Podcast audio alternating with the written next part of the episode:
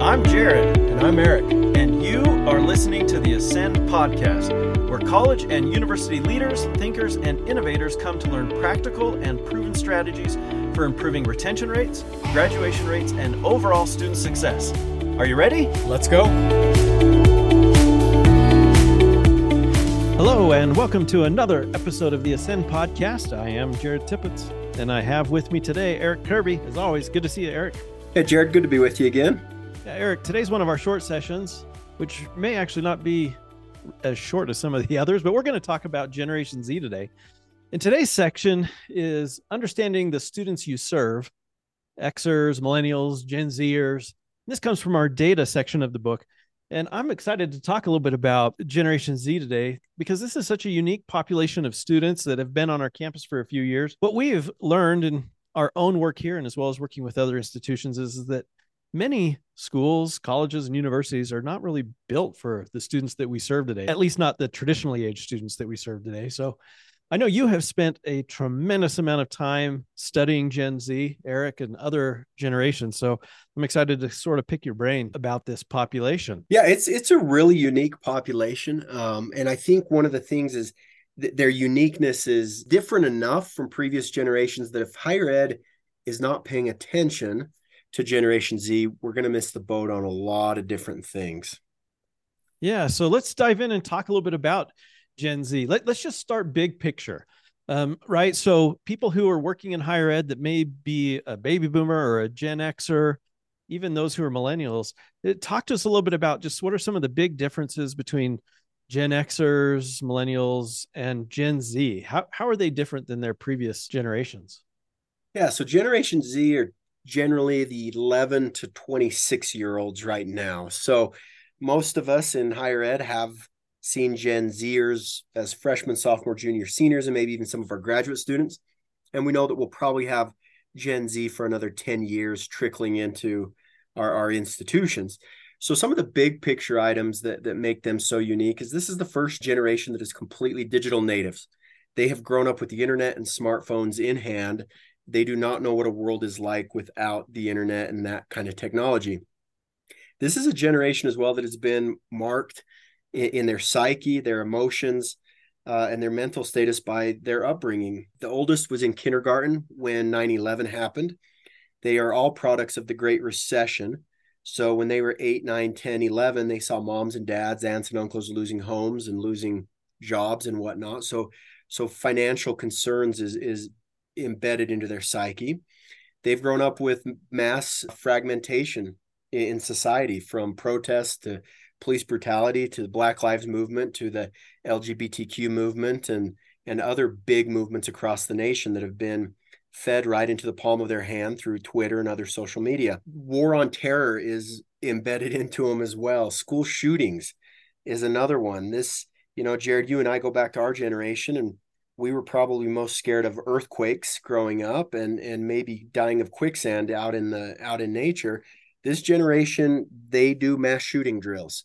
And so you look at just what they've grown up with, and you can't help but have a little bit of sympathy and and understand a lot of the complexities of why they're so attached to their parents, which we can discuss a little bit, why they may need a little bit more hand holding, why they're a little bit more not as trusting of administrators or other people or even peers, right? When you're raised in an environment that anyone could be a shooter, including your classmates, this is having a big impact on their psyche. And then the final thing is COVID, right? They experienced COVID full freight in high school, middle school, and we still don't know the impact that COVID is going to have on them, and uh, in particular their, their mental and social aspects. So that's kind of their their their big big picture, and we can definitely dive into some of that stuff.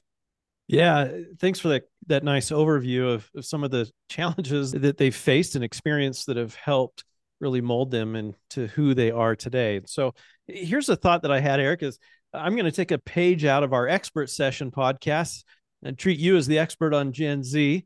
And uh, we're going to rip through the Ascend model and talk about how Gen Z views each of these categories through their own unique lived experiences. So let's just start with A, affordability, finances and affordability. Talk to us a little bit about how Gen Z looks at fi- finances and affordability.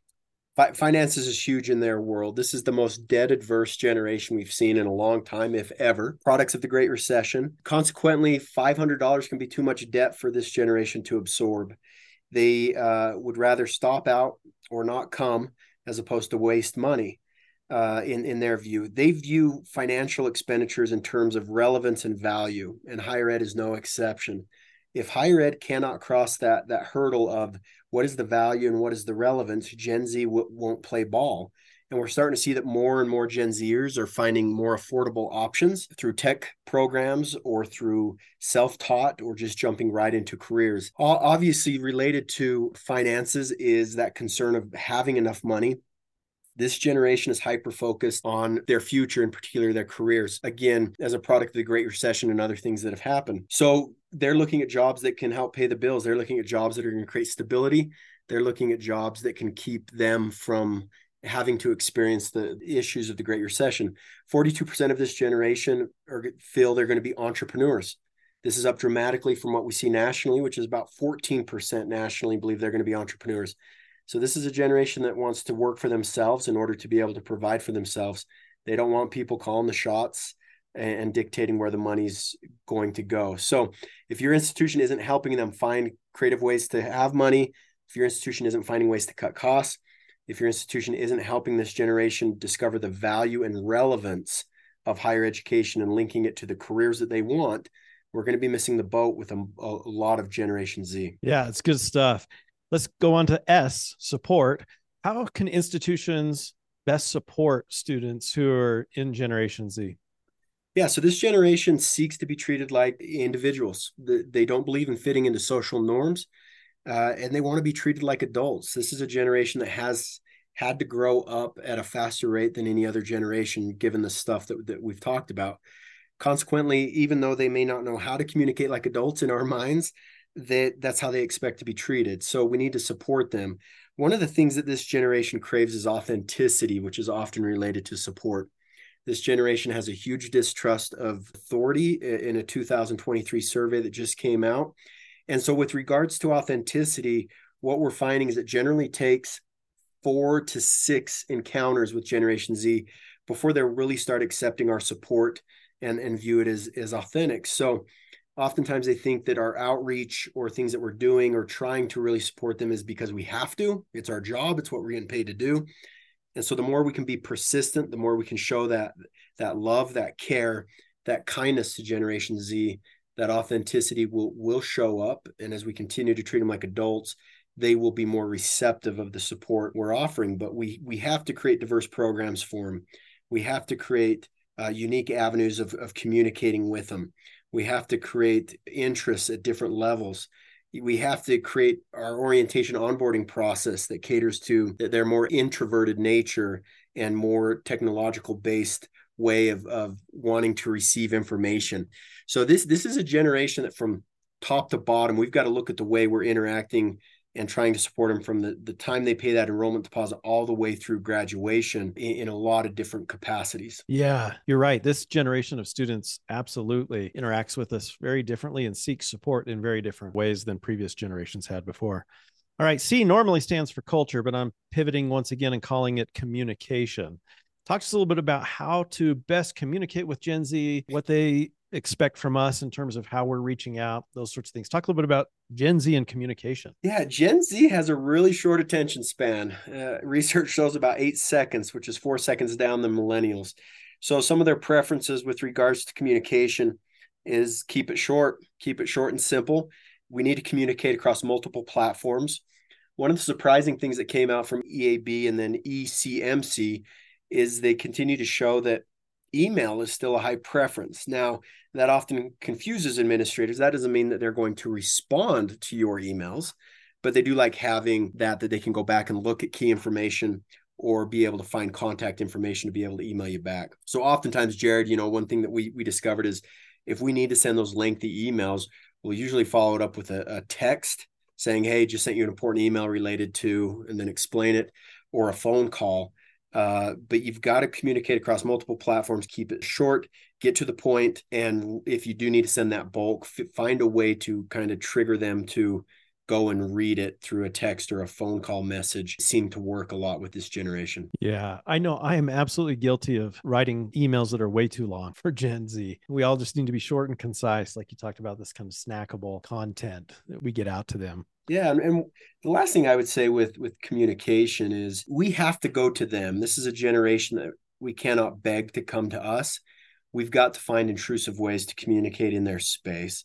And that could be for example, setting up an advising shop or session down in uh, a, a, common area or in a particular center, uh, you know, Center for Diversity and Inclusion or the the LGBTQ Center, the Veteran Center, going to them is kind of the, the mantra when we're communicating with them. We have to find ways to go to them, intrude on their space. Um, and one of the overarching things that we've talked about throughout our podcast, and we've heard from everyone, you have to be very careful not to overwhelm them with a ton of communication and make sure that you're being very strategic in what communication is going out and in in, in which format. Yeah, that's right. I I've told this story before uh, in several different settings, but I'll never forget the day that I thought I had written the best email ever to go out to students, only to share it with a, a couple students and say, "All right, what do you think of this?" Before I send it out, and they just laughed and said, "Students will never read that." And so I gave it to them and said, "Well, I'll tell you what. Why don't you put it in a format that students will read. And they brought it back as an infographic. And figuring out how to best communicate with with this generation so critical and so important. All right, let's move on to the E engagement. How do Gen Z students engage, and how should institutions support the way in which they engage with us? Yeah, I, I, think there's a couple of things here. Number one is we need to understand that they engage with each other in very unique ways that maybe we didn't. They engage a lot uh, socially uh, online. Um, and so it may look like they're lonely or or don't have any friends, but in their minds they're the most popular kid on campus because they, you know, are gaming or socializing on a regular basis. So we need to understand that they're going to engage with friends in a different way, and therefore they expect to engage with us in, in similar ways. And so having a presence on social media is very important for this generation, for for institutions. Having the ability to chat through you know chatbots or, or uh, other things like that they, they prefer that uh, social communication through social internet is how they speak their mind rarely will they come and approach you with questions or want to confront you but behind that internet curtain if you will that they'll speak their mind and let, they'll let their thoughts know so having a way for them to provide feedback electronically a way to engage with the university find information on their own terms and when they're available and thinking about it are all ways to help engage. On a separate note with engagement, where this generation is hyper focused on careers, I think we have got to do better is in institutions of higher ed, find ways to engage them on their career focus. I think we have to help them understand ways that what we're doing is in fact going to help them have a better job and that it's directly related to their career, whether that's through internships, apprenticeships, whether that's through hands-on experiences in classrooms, which is what they they crave. They, they really want that in-person communication in the classroom. They want that hands-on skill development, the practical application of, of what they're putting into practice. This is a generation that sheer lecturing uh, and sheer coursework are down toward the lowest preferences of, of the way they want to learn and, and be engaged w- with the university. And unfortunately, so many of our classrooms and settings um, are, are built on that. And we, we need to change our curriculum, our core, coursework to more fully engage this generation inside and outside the classroom and engage them in career development. Or again, we, we, we run the risk of potentially losing their interest um, and they're going to go somewhere else where they're getting that type of engagement. Yeah, thanks for those good ideas and, and suggestions related to engaging Gen Z. All right, N is nudges how should institutions be utilizing nudges to help Gen Z move forward to graduation? Yeah, I, I, think in many instances, the nudges for Gen Z aren't much different than they would be for any other generation. I think the university has to be very intentional in what they're sending out, when they're sending it out, not overdo it. I think we know that providing too many options is not a good thing, and providing not enough options is maybe even worse. But I think being strategic about hey, it's time to register and being upfront. I think providing ways for them to be aware of any debts or, or holds that are on their accounts that would prevent them from registering. I think, again, going to them, finding ways to communicate, nudge them, coach them, remind them about key strategic things, potential barriers, or, or other ways, just as we would with any other student. I think universities can do a lot better about nudging all students uh, with the right amount and in the right way and be very strategic about it. Yeah, thanks for that. I I like how sometimes I'll sit in meetings with folks my age and maybe a little older or maybe a little younger and it's probably been a generational thing for hundreds of years where we like to say oh kids these days, right? Um, but we have to look ourselves in the mirror and realize that we also like nudges today yeah. right? Um, we operate in a world where we appreciate the reminders from the dentist and the doctor of an upcoming an appointment, or we appreciate, you know, the reminder to pay a bill or whatnot. We we've all kind of landed in a world where we need the nudges too, or benefit from them, just like our students would. Yeah. All right. How many, how many times have you and I, Jared, were hey coming to this meeting or hey jumping on this call or or whatever, right? Even we've been in this profession a long time, and you and I still have to often remind each other and nudge each other about certain things. And I know I appreciate it. And it, it's just human nature. We just, we just often forget a lot of the important stuff. Yeah, that's right. All right. D in the Ascend model stands for data. And so I'm going to give you uh, several D words and you can respond to any of them through the lens of Gen Z. But, you know, data is certainly something that institutions think a lot about and it impacts the work we do with Gen Z. But I, would invite you to also maybe talk about dreams or degrees or kind of the daily life of Gen Z student. Anything that you want to kind of add in under this broad category. When we talk about data, universities have to pay attention to the shifting demographic, as we've been talking about some of these nuances with Generation Z, and need to start paying attention to Generation Alpha that is right on their their heels. I think too often we think that Gen Z is just a, a, small blip and maybe we'll go away and we'll go back to, to normal. But Gen Alpha is mirroring Gen Z uh, in so many different ways, and they're going to be different in a lot of different ways. So I think that's part of it. I think with regards to those other D's that, that you brought up, institutions have to be very aware of and intentionally helping Gen Z fulfill their dreams. And these dreams are coming in a lot of different ways with the, the rise of first gen, with the rise of wanting career based education, hands on experience, wanting that real world interaction, we have got to be paying attention to the dreams that, that Gen Z is bringing into to our campuses and making sure we're doing our best to treat them as individuals and helping cater to what it is that they're striving for and what they want in a higher education experience. Their day to days differ. We're seeing what COVID has done, and it has shifted dramatically what uh, Generation Z prefers, right? A huge boom in their preference for online delivery.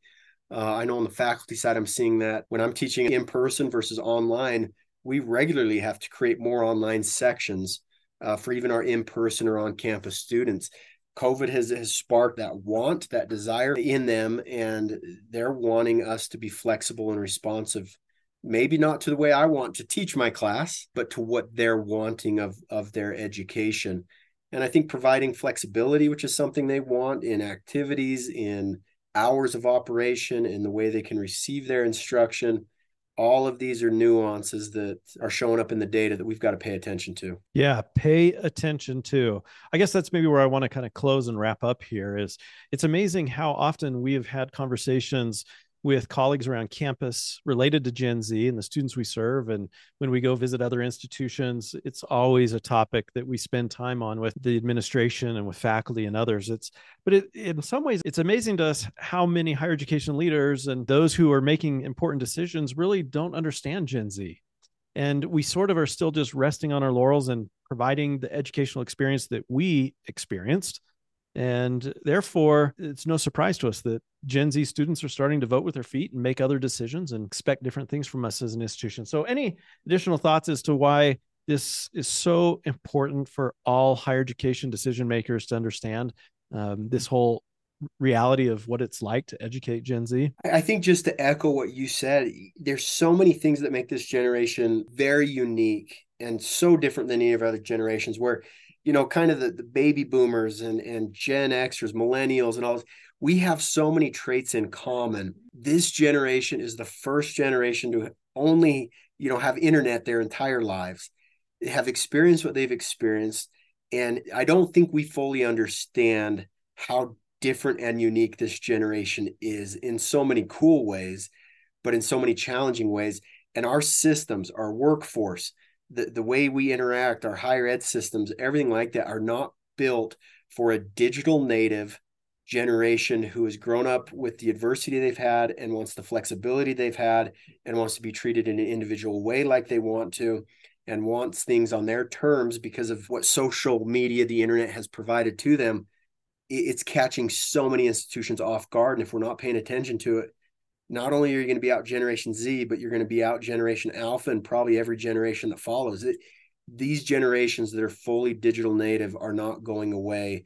And as the world continues to be a little bit crazy and as they continue to have instant access to these adult topics and conversations and issues that are taking place across the world we've got to be responsive to their needs at, on many different levels. Yeah.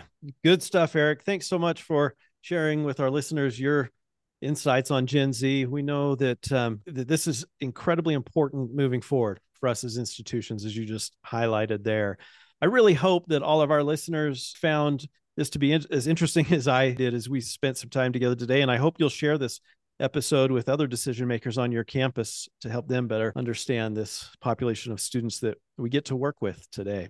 So that's it for this week's episode. We'll be back again soon with another episode of the Ascend podcast. We'll see you later. You've been listening to the Ascend podcast. If you've enjoyed today's podcast, we hope you'll give us a like on your preferred listening platform and leave us a review. We also would invite you to connect with us on LinkedIn by simply searching for us, Jared Tippett and Eric Kirby, where we would love to continue discussing today's topic with you. And for more practical and proven strategies, just like the one you learned about today, check out our book, Ascend to Higher Retention Rates Practical Strategies for Increasing Student Retention, Completion, and Student Success which can be purchased on Amazon.com or on our website, www.tippetskirby.com. We'll be back again soon with another podcast. Until then, keep on raging.